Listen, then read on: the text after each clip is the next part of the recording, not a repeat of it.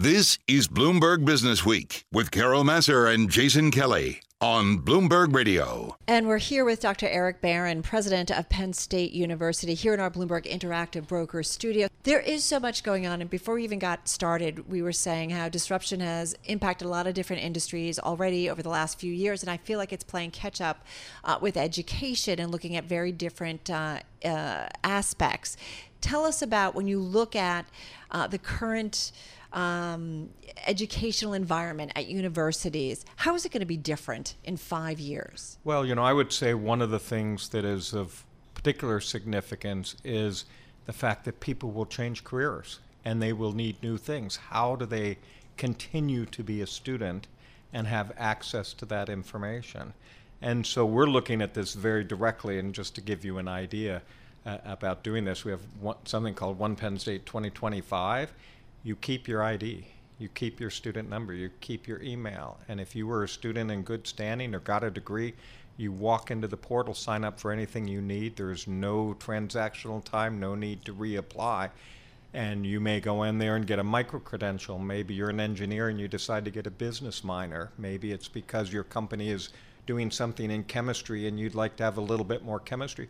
Maybe you like the opera and just want to take take a course. So the whole idea is Let's make it easy. Online, residential, we have 21 campuses. So imagine the difference if you look at someone and say, not goodbye, I hope you have a successful life, but congratulations on that degree. You're still a student. Uh, come back anytime. And so. that's very appealing in, in many ways. I wonder when you describe that whether it changes the whole notion of, and Carol and I both have uh, juniors in high school, so we're thinking yeah. about this all the time. This notion of a four year degree and, and mm-hmm. going off to school for four years, does that in itself become a little antiquated? Yeah, it, it may actually. We, we more and more encourage students to become engaged and think about that time. Uh, even to graduate a little bit more quickly because of the amount of money you save right. these days. Education is expensive. So uh, four years, five years, um, if if we if we do things that enable you not to have roadblocks as you go along, not to make mistakes, we ought to be able to deliver it even faster. Well, you say education is expensive. I think that is an understatement, to True. say the least. I mean, it is. Uh, it, it is breathtaking for, for many uh, people when they start to consider, you know, even at you know a state university how, yeah. how much uh, it can cost. What can be done what should be done and what's realistic in terms of bringing the cost down? So literally we watched with the last recession and the, the sort of clawback of dollars that universities weren't the same part of the public good and the resources were not there and they in many cases didn't even keep up with inflation over years and, and years and so then the cost come goes higher and higher, and it's more expensive when you start to consider the laboratories and other things and and the the uh, the digital education mm-hmm. needs that you have. So what can you do about it? Well, you can spend a lot of time cutting the budget, and I work hard at that. But the other possibilities are to think about every roadblock you have. Are you prepared to go to college? So we're incentivizing preparedness. Right. Are you placed in the right course? Or do you take calculus, the next course after calculus, and you think your calculus was good, but it, in high school and it wasn't? So you don't do well, you go back and take calculus, then you take the next class. I just spent three semesters on to get to a prerequisite. Um, fast start for a student that has to work too many hours, drops too many classes, gives up because they can't graduate on time. So we've got programs to help a student have summer job, scholarship, six credits in one summer, 12 in another. They get the 18 credit head start. Right. And we see that their retention rates are higher, their grade points are higher, they're dropping classes less frequently and they might graduate in three and a half years when they're a need-based student graduating in five or six and borrowing an enormous amount of money to do it. Well, I do wonder about access and equality in terms of access to good universities and colleges. You know, like yourself. Um, how do we make sure it is more equal? Are we doing the right way? Because I do feel like something's out of whack at this point. There's Yeah. a lot of money coming to schools. We have, you know, huge endowments. And yet, you know, as we know with the college admission scandal, there's a lot of, you know, games kind of going on. And, seems. and frankly, I worry that it's it's going to get worse. If you go back a decade or so, we have uh, seven states for which the majority of their high school graduates were federally defined as need-based. Today, we have more than 20 states that are in that category. So you're looking at an enormous population that doesn't have the capacity to pay.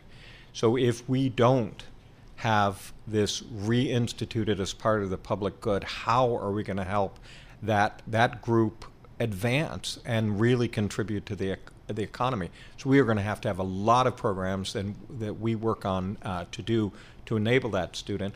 Penn State also has 21 locations, so we have catchment areas that allow you to live at home and in living at home, keep your summer job and save a significant portion of the cost as well as discounted tuition. And this enables that those campuses are about 40% Pell eligible Wow. students.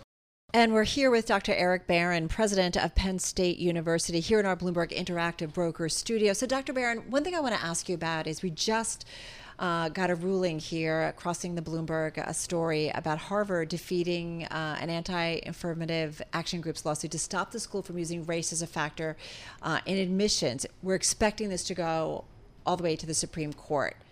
What do you think about that?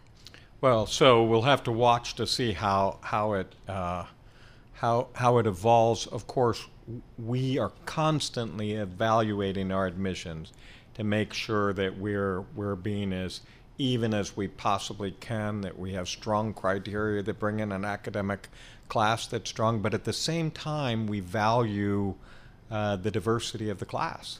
Um, you It's know, part of the- the educational experience. it's is it part not? of the educational experience. We always know that if you have a diverse class, it's a richer experience. And and as a public, we feel like we have an obligation to to teach the students of America. Hmm. And so that means you if you're doing your job, you have a diverse class. So you're constantly looking at this without introducing something that appears to add a bias that, that is inappropriate. So it's not an easy job, and these court cases become very important in making sure that we analyze what we do and do it right. When you think about the Varsity Blues scandal, what's the real impact in terms of behavior changing either on the part of parents or on the part of the institution? Well, I'll tell you, if someone is punished as severely as some of the people are being punished, I do think that puts a chilling effect Yes. on on attempting to to buy your your way in. Um, my personal feeling is that any time something happens where we trust higher education less, this is a this is a bad thing. And you know, we work so hard to make sure that there's not a favoritism, that that you can't do it from political influence or donor influence, and that it's based on the credentials. Just think how unsuccessful it is for a student if they come in below the academic requirements of the university and then fail. Uh, that's a terrible experience for a student. So, you know, the trust is important, but the success of the student is even more important. But it, I think it's safe to say that I think there was an understanding that some of this always went on.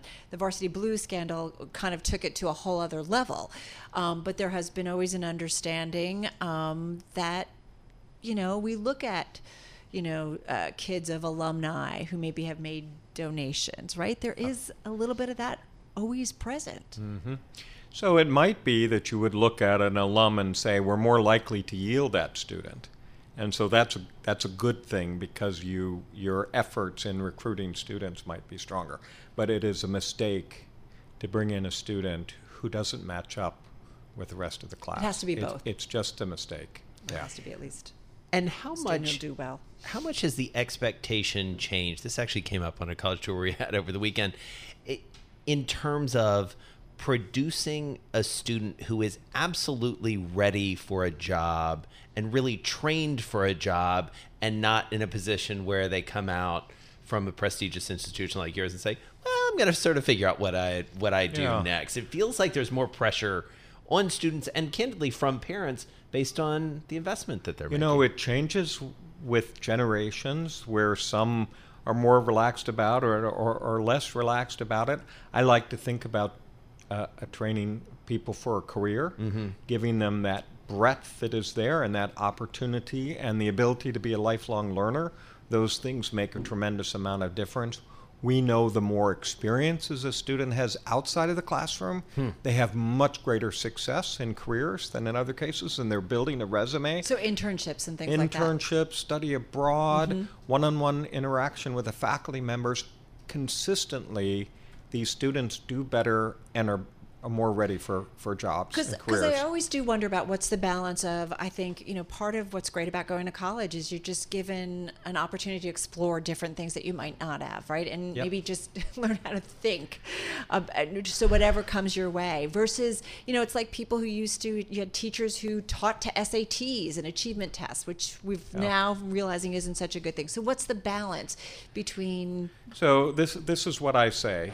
You come to Penn State, it it's not inexpensive. You purchased a blue and white sports car. If you just go to class, you're driving at 20 miles an hour. Mm. If you put, you should put that sports car through its paces. And that's 1,200 clubs that you can experiment with things that you've never done. That's sets of classes and opportunities with interact with faculty. That's the out of classroom experience, service learning or something else that transforms what your educational experience is. So and we know those students are more successful, I think we have an obligation not just to say, here's your course, but here's what you can do to really make.